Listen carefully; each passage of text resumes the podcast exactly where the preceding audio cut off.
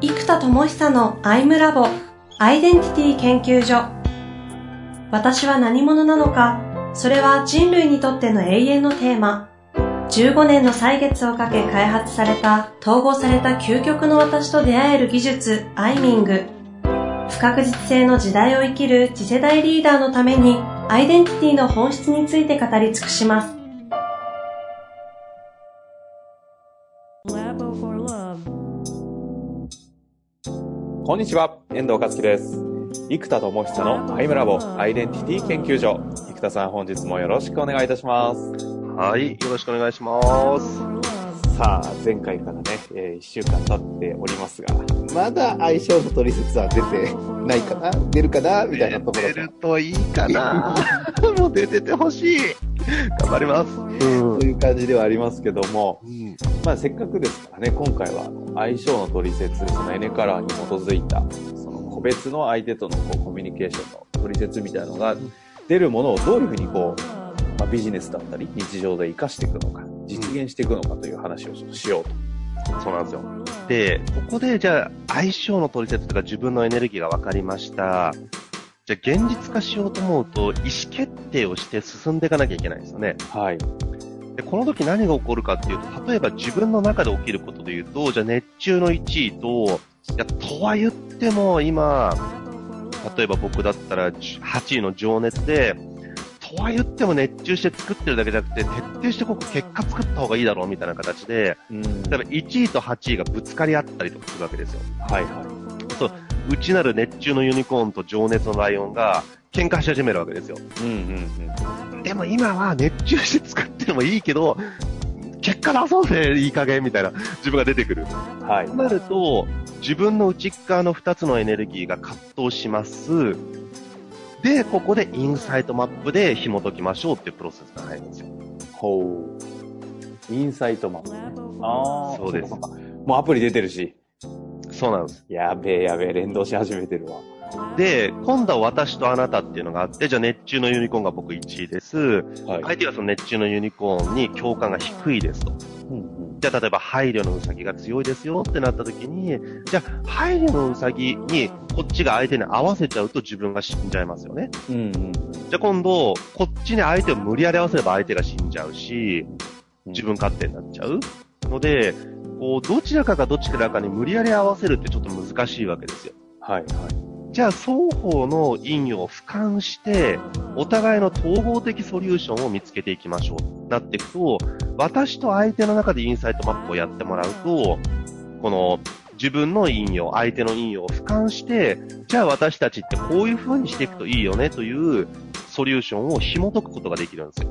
ほうほうほう。なので、自分の中の葛藤を、私とあなたの葛藤をインサイトマップで紐解きますっていうプロセスに入ると、これ全部エネカラーも連動してますから、インサイトマップ。色とかも全部4色置いてあるんでね。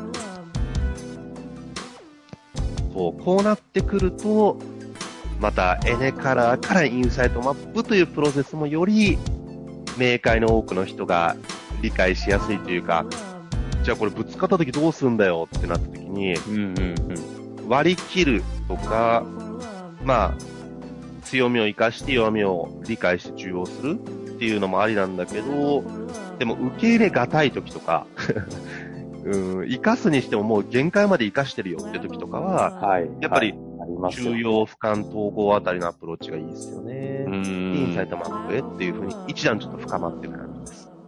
うんなるほどね。そっかそっか。本来もともと、インサイトマップとかってそのためにあったんですもんね。そう、でもちょっと伝わりにくかったんですよね。でも確かに相性の取説とかから来ると、葛藤が見えちゃって、で、どないするんですかっていう。うん。ここに葛藤が生まれ自体くれればね、インサイトマップ機能しますね。でも分かれば分かるほど意思決定したときに、葛藤って出やすいですよね。うんうんうん。はあ、そういうことか。ねだからこれはコンテンツとしての、いやー、これはちょっと自画自賛ですけど、異常に美しい戦略なんですよ。ちょっと自分で言うのもなんですけども、自分で言っとかないとね、この発明家ってね、自分でそう思ってないと続けられないからね。そうそうそうそう。わかる人にとってはこの自己理解によって葛藤を抽出するという裏目的があって、その矛盾、自己矛盾、矛盾関東対立分離を、まさか俯瞰中央統合できるソリューションがそもそもあること自体が、異常なわけですよね。うん。うんうんでもそのアプリもセッションできる人も今いますから、で、そこでワンオンワンセッションやってもらってもいいし、あのーね、自分でアプリやってもらってもいいので、うんうんうんっていう感じですね。これ、葛藤に気づくためには、エネカラーで相性の取説やってみて、どうや、どういう風に使うと、あ、ここ葛藤してるってこう気づきやすくなるんですかね？えっ、とね、結局ね、これ、まあ自分で作っといてこういう言い方するのはなんなんですけど、ええあ所詮は分析ツールなんですよ、これって。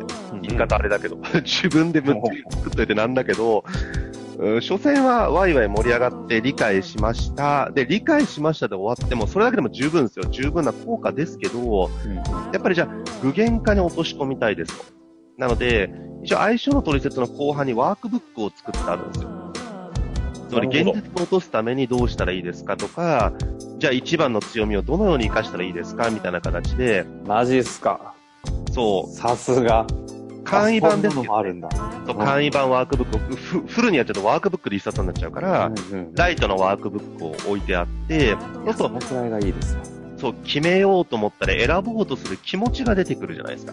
そうすると、決めきれないとか、いやでもさ、これ、いや、確かに相性だなんだ分かったし、解析の通りに言われた通りやればいいかもしれないけど、でも現実問題無理じゃないとか、あるじゃないですか。うん。うん。部長むっちゃぶつかってくるし、とか、うん、てか相性以前に嫌われてすよ、俺とか、なんか、いろいろあるから、そう、それをどうやるかっていうワークブックがあって、えで、じゃあそのワークに対して決めかねていること、究極の葛藤が何だろうかっていうのをちょっと考えて。いく。で、その葛藤に対してインサイトマップというツールが、えー一応ソリューションになり得ますよ、みたいなことを、えー持っていく。うん。うん。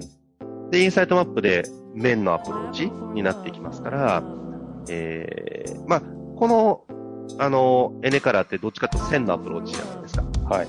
はい。強みを生かして弱みを克服する。で、ここに対して面のアプローチでインサイトマップ。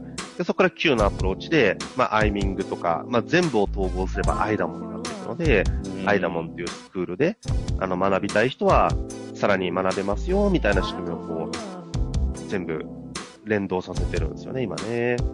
じゃあ相性の取説に自分の葛藤が見えたら、今度はインサイトマップで統合もできるし、さらにそこからアイミングで、まあメタマーの方々がもういらっしゃるんで、まあ、いわゆるそのワンオンのセッションって形での本当の意味での自己統合うん。っていうところまで持ってくるインフラは連動型で敷けてる、敷き始めてる。そうです。で、奥の方から全部作ってきてるから、一番表になってくるエネからの強力な武器が出てくると、奥を先に作っとかないと流れってざるになっちゃうんですよね。だから、うん奥の方から作ってるので、あのーまあ、これが表に出た時な、奥の方に行きたい人たちが行ける仕組み。かつそんなに高くしないので、あのーまあ、来れる人にとってはいいだろうなって感じになってますね。うんなるほどね。そう。でもそれも面白いですよね。アイミングをまず開発して、うん。あれ？な、これは俺にしかできないぞみたいなところから、インサイトマップが生まれ、うん。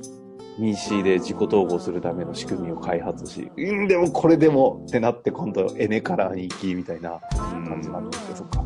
それが逆に今度はビジネスとしては逆、逆流していくわけですね。そうです、そうです。だから、発明していった順番で言うと、アイミング、インサイトマップ作っていき、つまり101の限界なので、一対多にしなきゃいけないので、ツールを作んなきゃいけないんですよね。なんで、一対多でできるようにして、アイダモンっていう自己統合を101でやるのか、ワークショップでやるのかっていうアイダモンとアイミングが出来上がっていき、で、えっと、で、まあ一応これでソリューション出来上がってきてるんですけど、結局その、ね、アイダモンも今、オピニオン層の人しか来ない。まあそれでいいんですけどね。あのーだから、著者の人とか20人ぐらいいるんですよ、アイダモン卒業生で。うん。いや、その、その界隈は絶対ハマりますよね。まあもともと本出してた人もいますけど、卒業後に本を出した人が十何人かいるんですよね。だから、逆に効果として出ちゃったってことですか？どうでしょうね。アイダモンが効果とは言い切れないですけど、ただアイデンティティが強くなるイコール著者になりやすいっていうのは、確かあの、うん、あり得そうとは思いますけどね。うん。ああ。いやー、すごいな。はい。うん。まあ、作ってきたものがあって、で、アイミング、アイダモンと来て、今度アプリとか、うん。ラーの解析があって、っていうふうに、外側がどんどん広がっていく感じにしてある。ええええいや、もうとにかく相性の取説を早く手元に置きたい。いや、僕もね、早くね、自分のやつ全部これ見たいんですよ。今まだ当て字の場所があるからね。完成品を早く見たいですね、自分も。そうだよ。だって自分の見て、自分で開発して自分の見て、うわー俺だって思えるってすごい。そうなんですよ。だからね、自画自賛とはまさにこのことを言う。自賛っていうか、自分で感動してから自画自、自、実感。そう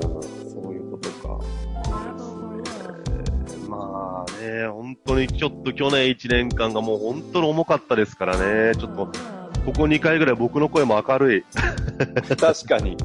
確かにそうだかも。もうね、永遠と、もう、本当にひどかったからもうね、もう大変でしたよ。いやでも確かに声のトーンだけちょっとパパパパッと過去のやつ聞いただけでも、生田さんのもう、去葛年1年藤状況とかがすごい感じれそうですよ。気を絞り出してますからね。